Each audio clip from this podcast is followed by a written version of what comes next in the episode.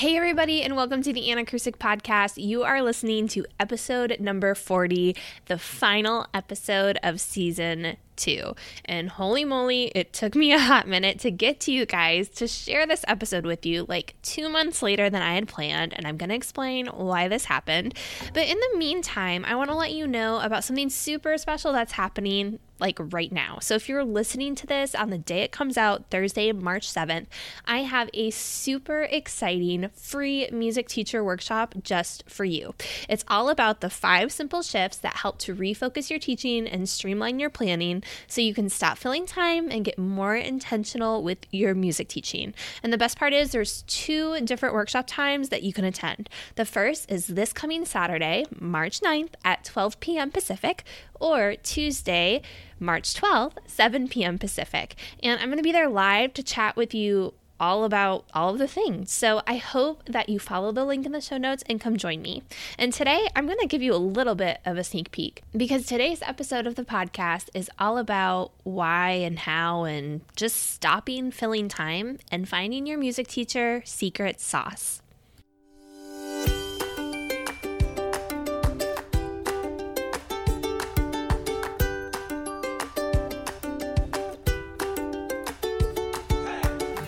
You're listening to the Anacrusic podcast with Ann Molesky, the music teacher and curriculum designer behind anacrusic.com. This podcast is all about making your music teacher life more purposeful, sequential, and joyful so you can take a breath and love each and every moment you spend making music with kids. So grab a cup of coffee and kick up your feet because it's time for another episode.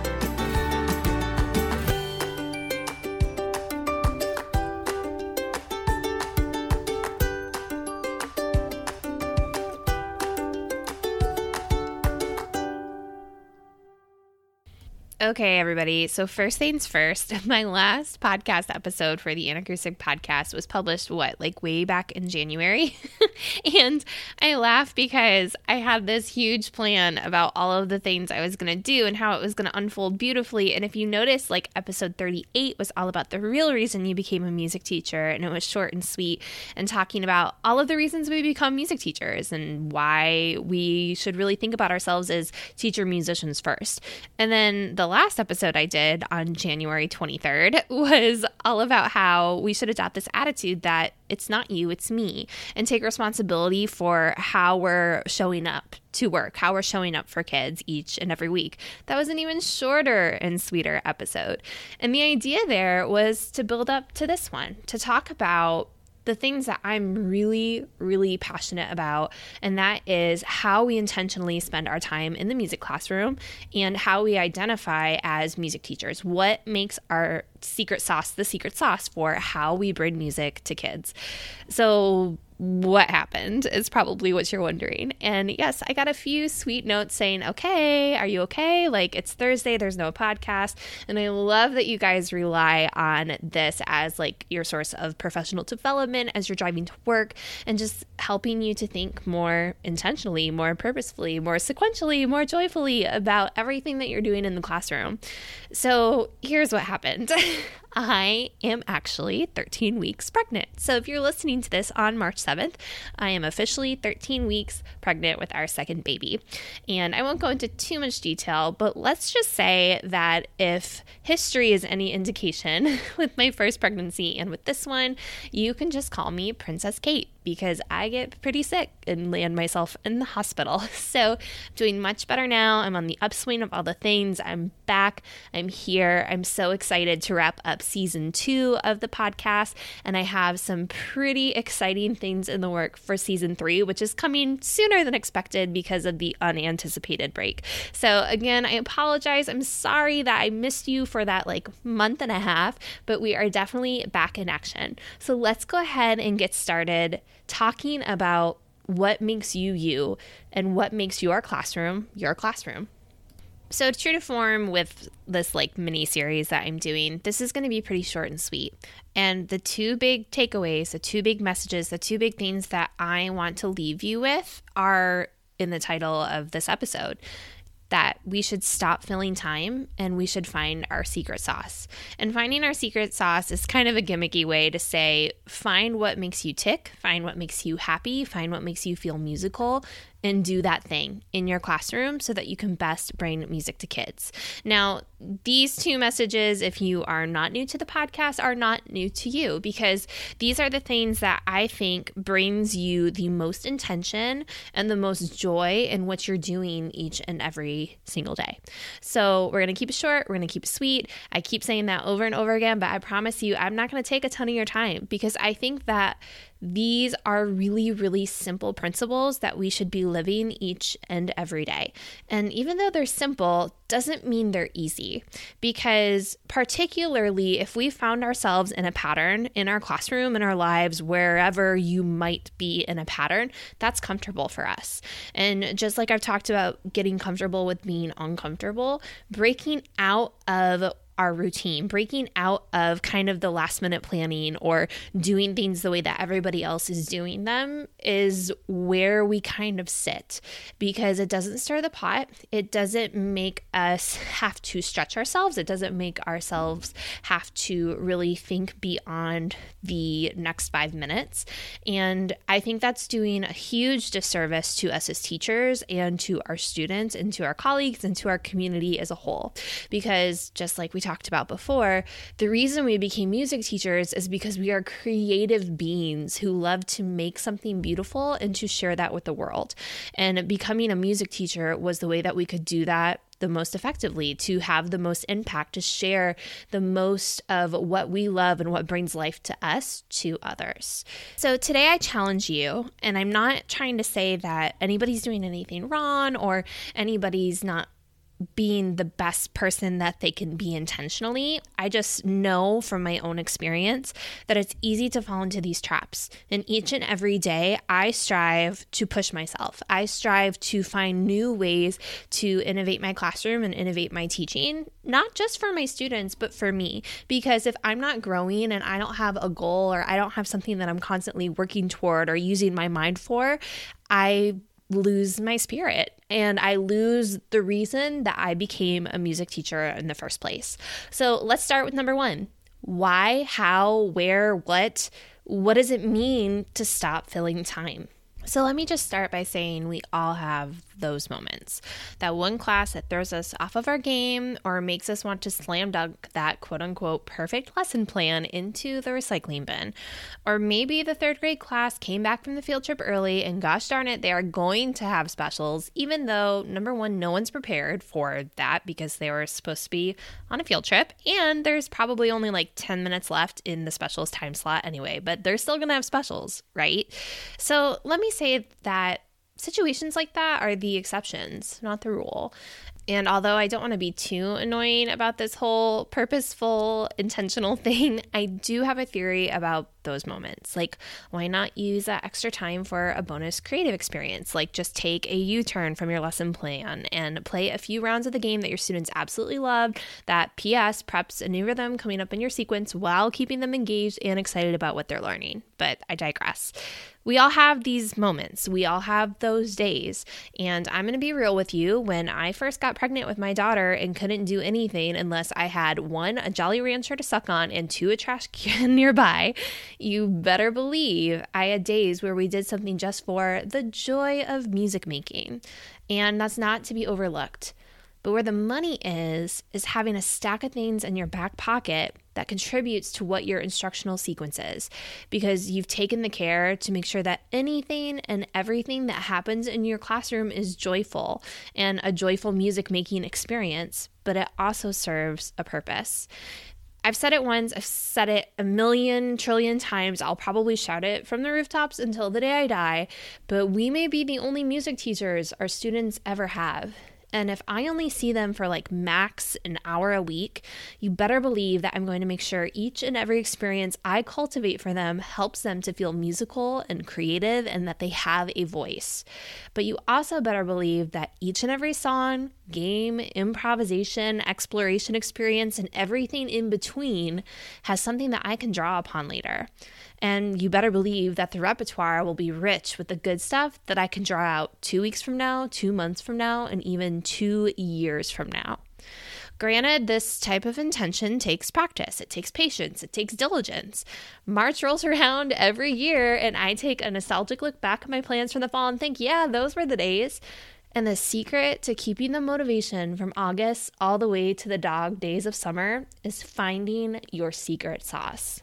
So here comes the broken record, and go ahead and listen to episode 38 again if you haven't. But think about this why are you a music teacher? But before I even go there, and like, why do I keep harping on this? Why is this so important to me? So let me go ahead and do a little storytelling, get a little woo woo on you for a hot minute. So just stick with me. I remember back a million or 15 ish years ago, waking up dreading my day. I would drag my feet, take my time getting ready in the morning, and roll into orchestra rehearsal about 10 minutes before the downbeat. Warm up, you ask? Psh, I always said I wanted to be able to quote unquote play cold in case I ever found myself in a situation that I needed to be able to, because I was practicing for it every single stinking day of my graduate school performance degree. And I don't say this to brag on how irresponsible I was or how I could just roll up into rehearsal and play, because I have friends who legit felt the same way. But those friends also spent about 10 times the amount of time I did in the practice room because they wanted it. They wanted it way more than I did. Sure, I would take auditions, I would play the parts, but I was never ready. I was never obsessed with all the latest lingo or the equipment or who won this job or who did this competition. And as a mentor later mentioned to me, in a casual, totally not snarky way, I promise, that not being interested in all things trumpet jack ended up being very telling when it came to my impending career shift. And yes, yes, it all applies like performance to music ed, like all of it is music and music is universal and blah, blah, blah. But there is no doubt that teaching early childhood and elementary music lights me up in a way that listening to the fourth recording of a Bruckner symphony for the night ever could. I feel like I turned into a different person when I discovered this. Like, I was finally settling into who I was meant to be because I had found my calling, I had found my home. This was only intensified by how hardcore I geeked and continue to geek out about all things music pedagogy. I mean, you've listened to the podcast, you know how much of a proud nerd I am. I love to think of new arrangements, new activities, new ways of approaching music making that make me feel alive, and then finding new ways to put that into a lesson for my fourth graders. Listening to Jean Ritchie play and sing on the dulcimer gives me way more goosebumps than some really sweet high notes that pierce through the orchestra. You know, like, unless it's Mahler 5. But let's be real, Jean still wins if she's strumming away in Dorian. but the point is, elementary music is my secret sauce. It allows me to be a performer, to be a creator, and to have control, which is a big deal for me, over how music takes shape in my own little corner of the universe, my classroom. And best of all, it allows me to bring music to thousands of children over the years. Children who maybe never would have had a musical experience for themselves, experiences that help them discover their own musical secret sauce. Now, I'm not saying that these children wouldn't have experienced music otherwise, because it is embedded in our culture in all kinds of ways. But the way that I know I'm building experiences for kids is something that they may not have encountered otherwise. And my passion for finding how I can be most musical so I can help my students become most musical is an essential ingredient to my secret sauce. I say all of this to help you think about a couple of things. Number one, why did you become a music teacher? And two, do you still resonate with that each and every day? If the answer to number two is no, then we really need to do something about it. Because you are doing yourself and your children a disservice and likely filling time unless you have that big overarching why with you each and every day. I know it's loaded. This is a heavy episode, I know, but this is important stuff. Not only is it vital to music education as a field and a community, but it's essential to your own sanity and joy. If you feel like me when I was heading off to orchestra rehearsal back in the day, it's time to make a shift. It's time to transform your music teacher life.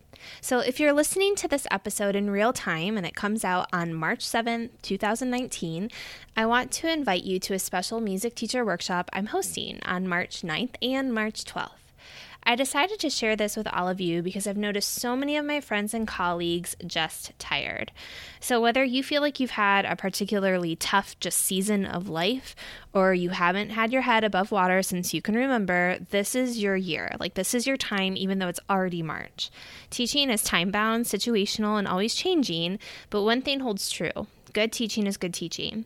All you need are a couple of simple mindset shifts to get your head in the game and focused for what you have to do.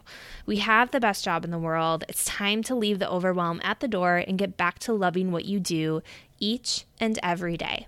In this workshop, I'm going to share five simple, not easy, but simple shifts to refocus your teaching and streamline your planning. So, in this workshop, I'm going to share number one, the perfect mindset to jumpstart student participation and get your kids so excited for music class that they are literally jumping up and down outside of your door. Number two, how to avoid the biggest trap that music teachers fall into when we're desperate to get through the day and check content objectives off the never ending list. Number Number three, how to chunk planning so that you aren't scrambling to throw together this song and that game that kind of go along with this concept. Number four, the self care you need, because we all love the word self care, but the self care you need to feed your soul as a music teacher, to ground you in your practice and remind you to take a breath and do what you love and love what you do. Number five, the key to planning that helps you clarify your process to streamline and simplify your planning so that you know what to teach and when. So I really hope that you'll join me for this special live workshop. Head to anacrusic.com slash five, the number five, simple shifts, or click the link in the show notes to register and snag your free workbook. I can't wait to see you there. Thanks for listening to the Anacrusic podcast. For more details and information from this episode, check out the show notes on anacrusic.com. While you're there, join the TAP Insiders community on Facebook, where you can collaborate with Anne and other music educators. Also, if you found this episode entertaining or informative, don't forget to share with your music besties and leave a review on iTunes.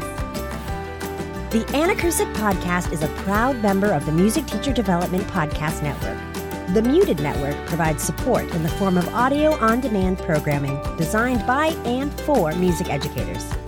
You can find more information about our network at mutedpodcasts.com.